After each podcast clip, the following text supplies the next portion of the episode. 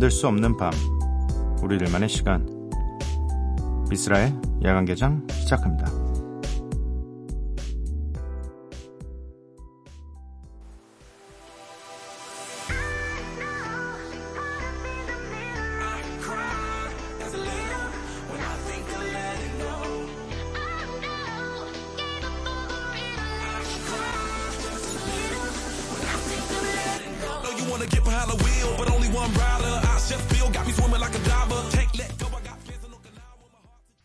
미쓰라의 야간개장 화요일에 문을 열었습니다. 오늘 첫 곡은 Flo Rida의 I Cry 였고요.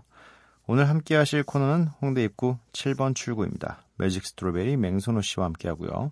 야간 개장 참여 방법은 문자 샵 8000번, 짧은 문자 50원, 긴 문자 100원입니다. 인터넷 미니, 스마트폰 미니 어플 무료고요. 홈페이지 열려 있습니다. SNS에서 MBC Opening Night 또는 야간 개장을 검색해 주세요. 또 위켄드의 Can Feel My Face 듣고 오도록 하겠습니다.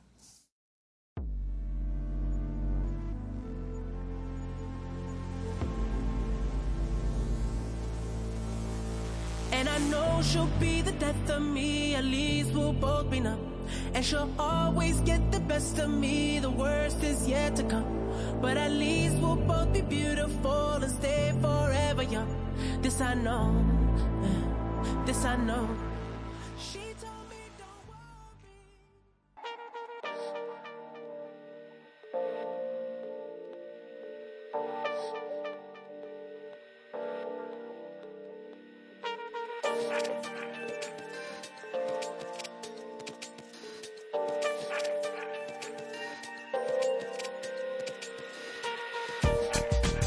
나만 알고 싶지만 나만 알면 안 되는 노래들 홍대 입구 7번 출구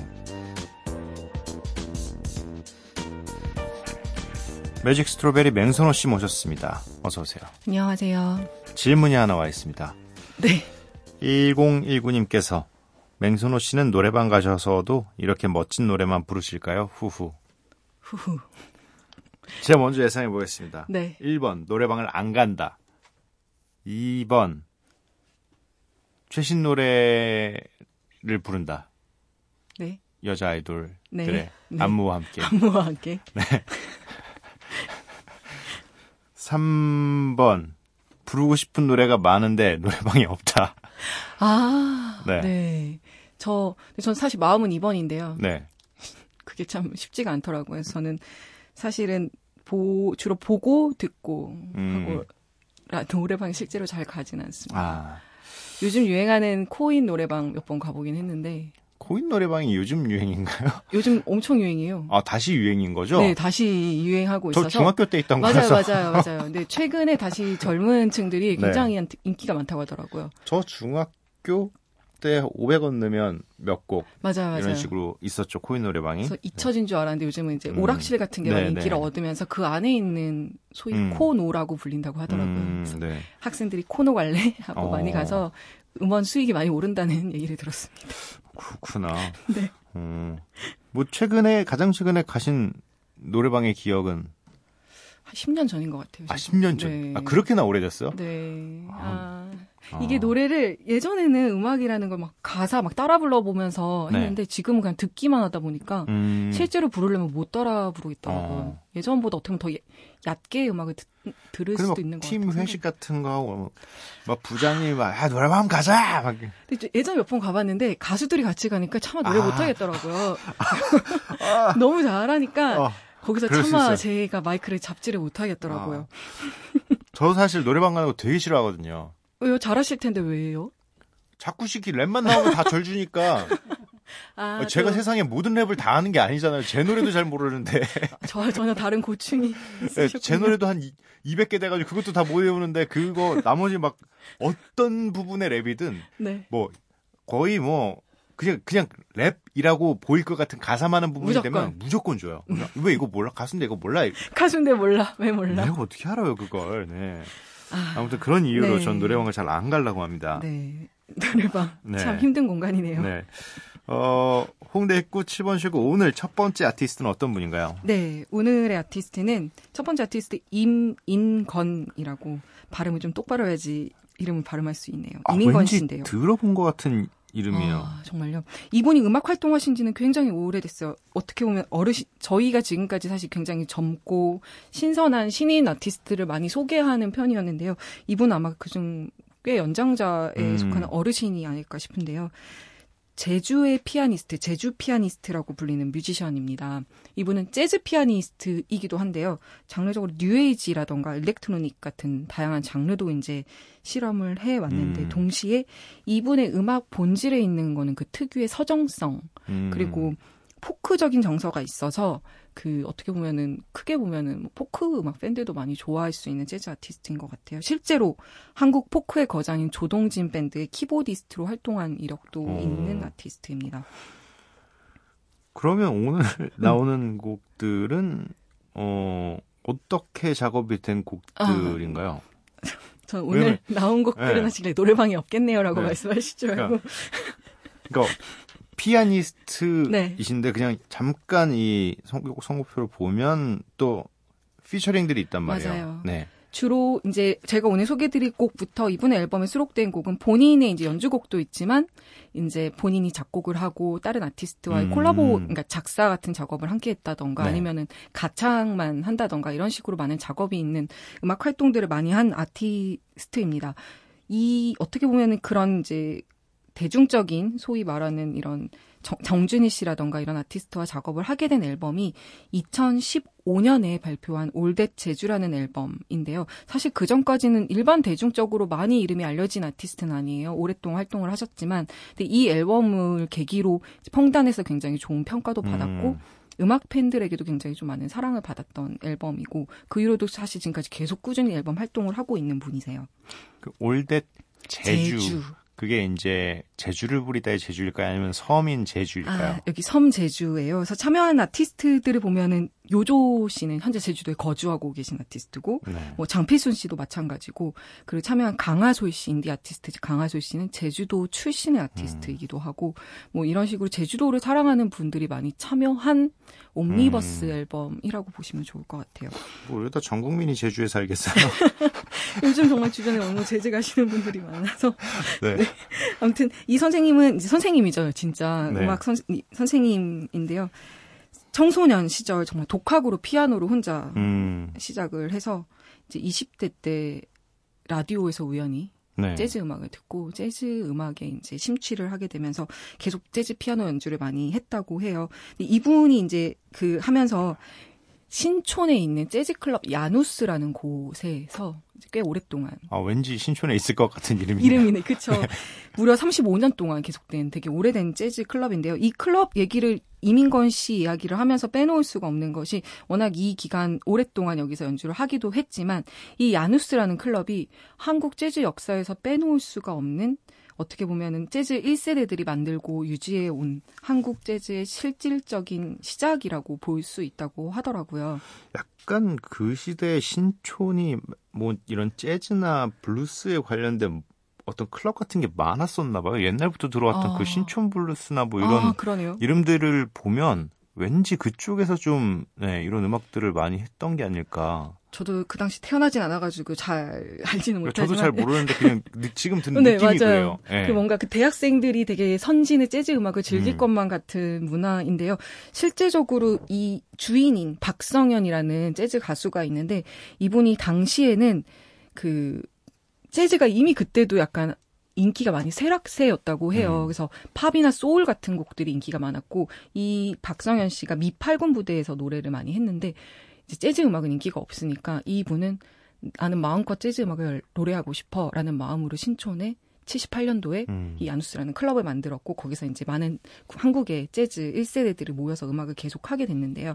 오늘 소개해드린 앨범이 이제 이 아누스를 길이 기억하는 앨범을 임인건 씨가 만든 음. 앨범이에요. 그래서 이 앨범에 얽힌 이야기들은 정말 역사도 너무 깊고 이래서 제가 읽다 보면은 한 편의 영화 다큐멘터리를 음. 보는 것 같은 기분이 들어요. 그래서 지금은 이제 이, 이 재즈 클럽이 재정 악화뿐만이 아니라 이제 그 멤버분들이 다 나이 드셔서 돌아가신 분들도 있으시고 아. 너무 이제 아프시고 건강 문제도 많아서 실제적으로 활동을 많이 못 하고 있는데요. 더 늦기 전에 이민건 씨가 자기가 젊었을 때 연주했더니 야누스를 기억하는 앨범을 만들자라고 음. 해서 만든 앨범이 야누스 그 기억의 현재라는 앨범이고 2016년에 발표된 어. 앨범입니다.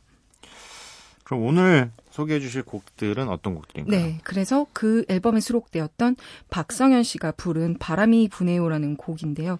박성현 씨가 이제 계속 병원에 입원을 해 있는 상태다 보니까 이 곡을 작업할 때는 이제 외출처럼 음. 한 일주일에 두세 번씩 나와서 연습하고 녹음하는 식으로 했는데요.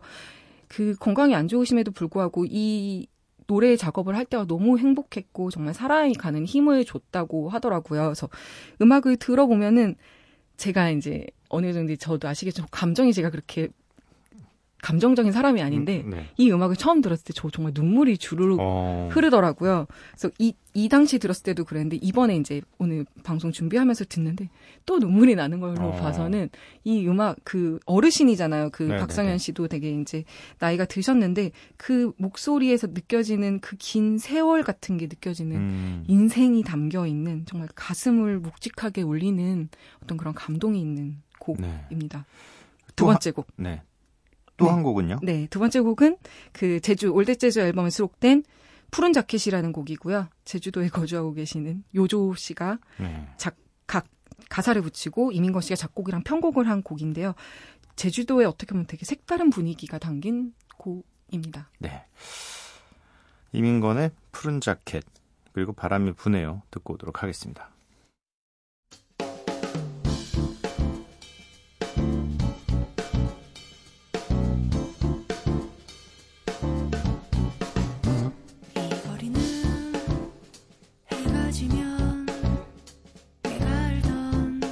hoje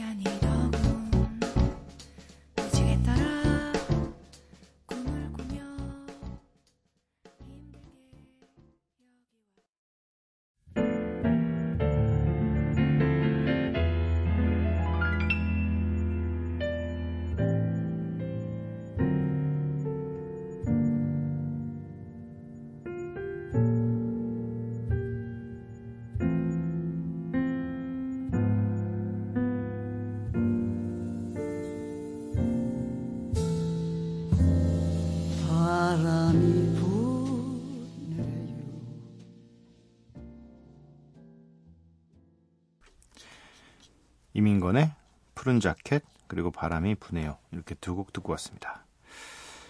어, 일단 박상현님의 이 목소리가 네. 장난 아니네요. 어, 진짜 이, 이 세월을 느, 끼게 해주는 모든 게 다 담겨 정말 많은 이야기가 다 담겨 네. 있는. 어. 특히 이 가사 중에 저는 이 가사 들을 때마다 계속 울컥울컥 하는데 산다는 건 신비한 축복. 분명한 이유가 있어. 세상엔 필요 없는 사람은 없어. 이거 들으면서 저는 힘들 때마다 막 음. 이게 인생 막 이러면서 어. 그런 생각이 들더라고요. 음. 그렇죠. 이런 게 진짜 위로가 아닌가 생각이 듭니다. 네. 네. 어제 다시 한번 나중에 한 새벽 네. 시간에 비 올 때. 네. 오늘 같은 밤 정말. 네. 한 불 다 꺼놓고 조용히 좀 감상해보고 싶은 노래네요. 네.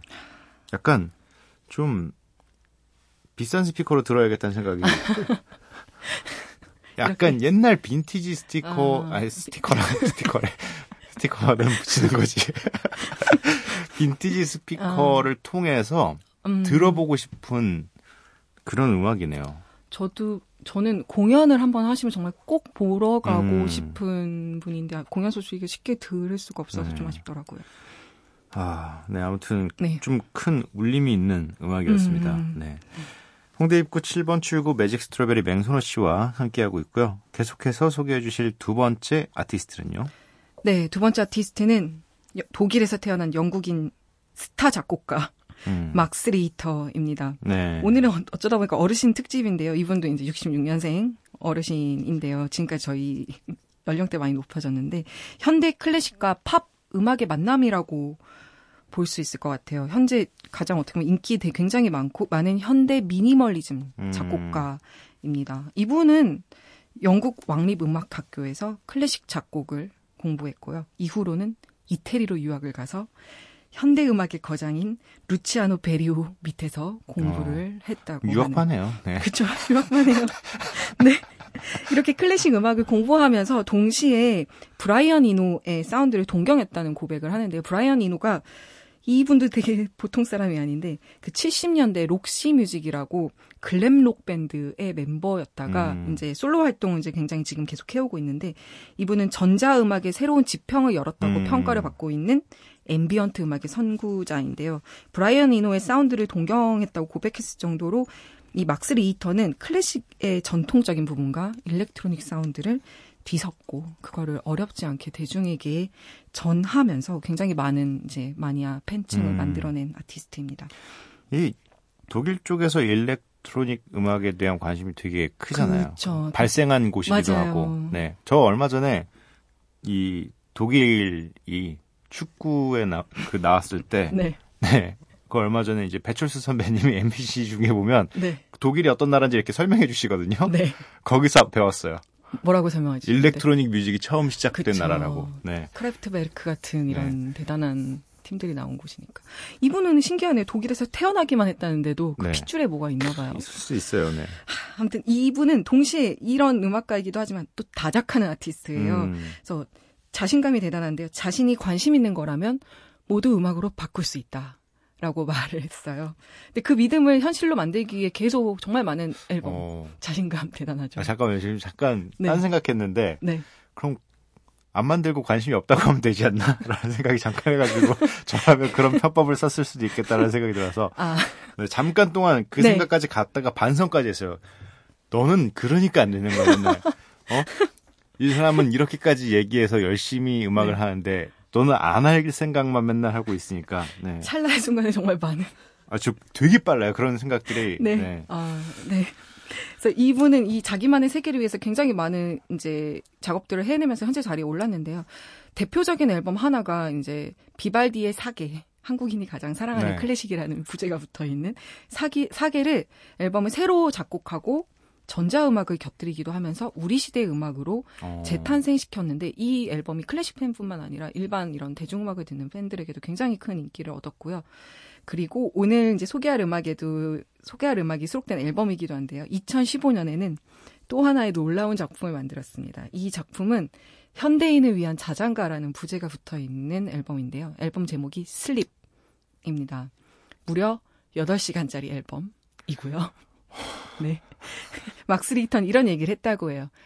잠에 들면서 이 음악을 듣고 이 음악이 끝날 때 눈을 떴으면 좋겠다라는 어. 이야기를 남겼는데요. 이 앨범을 통해서 잠의 과정을 탐구하고 싶었다는 말을 남기기도 한 되게 과학자 같죠. 실제로 신경 과학자와 잠과 음악의 상호 관계에 대해서 연구를 하는 과정이 음. 앨범 작업을 할 때 있었다고 하고요.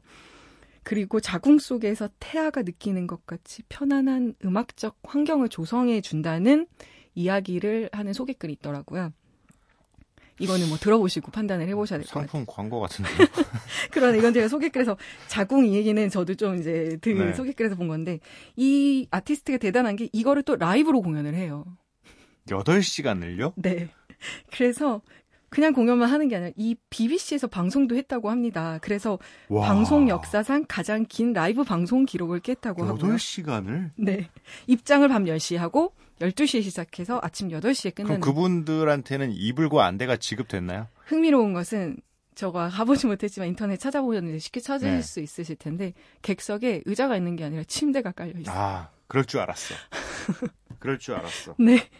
그래서 근데 이거는 이제 벌써 뭐 시드니 오페라 하우스라던가 암스테르담, 마드리드, 런던, 파리 이런 곳에서 이 공연을 계속 하고 투어, 싶다. 아니 했어요 실제로 아, 앨범 진짜요? 발매한 후에. 네. 그래서 이걸 보러 간 사람도 대단하지만 전 연주자분들도 정말 대단하다는 생각이 아. 들더라고요. 와, 8시간 공연은 진짜 네. 생각도 해본 적이 없어요. 저도. 그러니까 어떤 페스티벌 같은 경우야. 그쵸, 여러 아티스트가. 하긴 하지만 맞아요. 계속 그 아무리 길게 할애받아도 시간이 1시간 반 정도밖에 할애받지 못한단 말이에요. 그렇죠.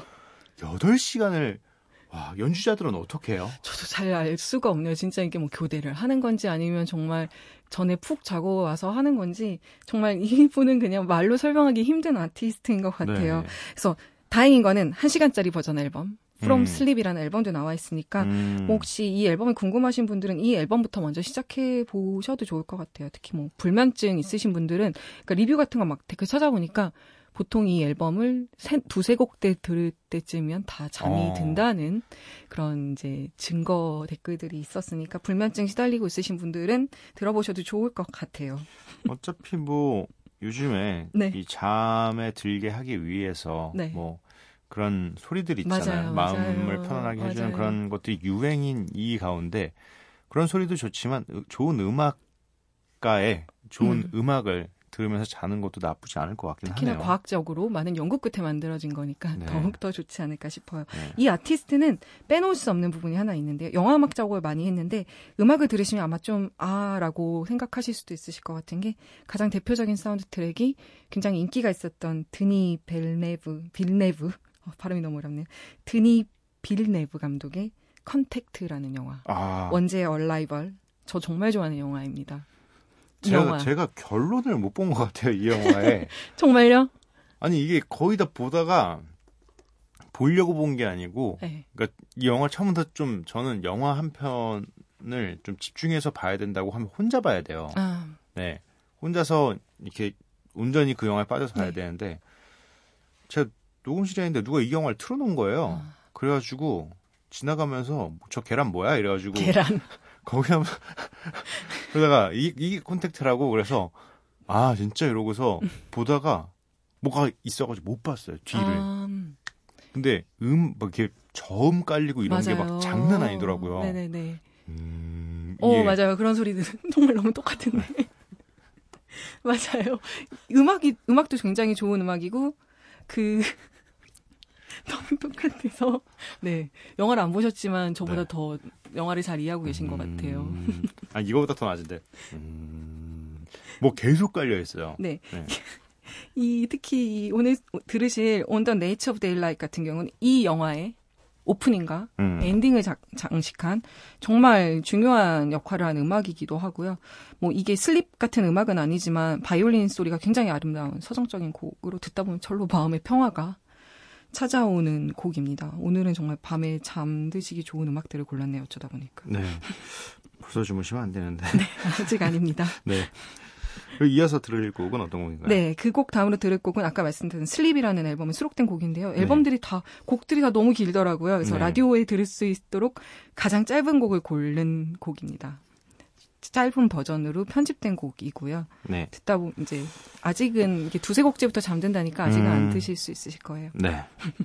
그러면 막스 리터의 On the Nature of Daylight 그리고 슬립 앨범의 수록곡입니다. Dream 13 듣고 오도록 하겠습니다.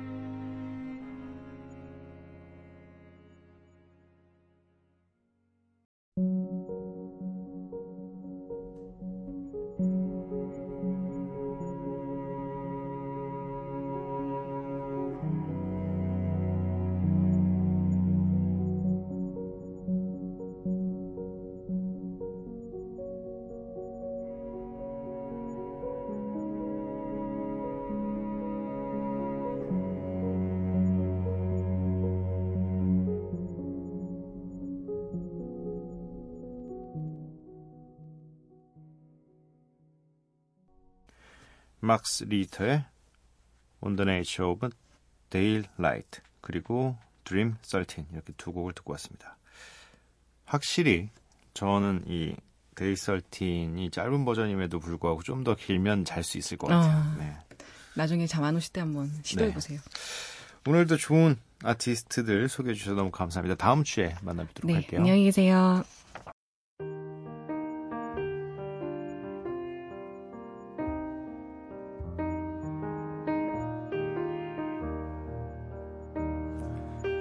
안녕. 오늘도 무사한 아침이야. 무사하다는 것은 무한과 무수 사이에서 간신히 건져 올려진 낱말 같아. 막막한 바다를 떠다니는 작은 보트처럼.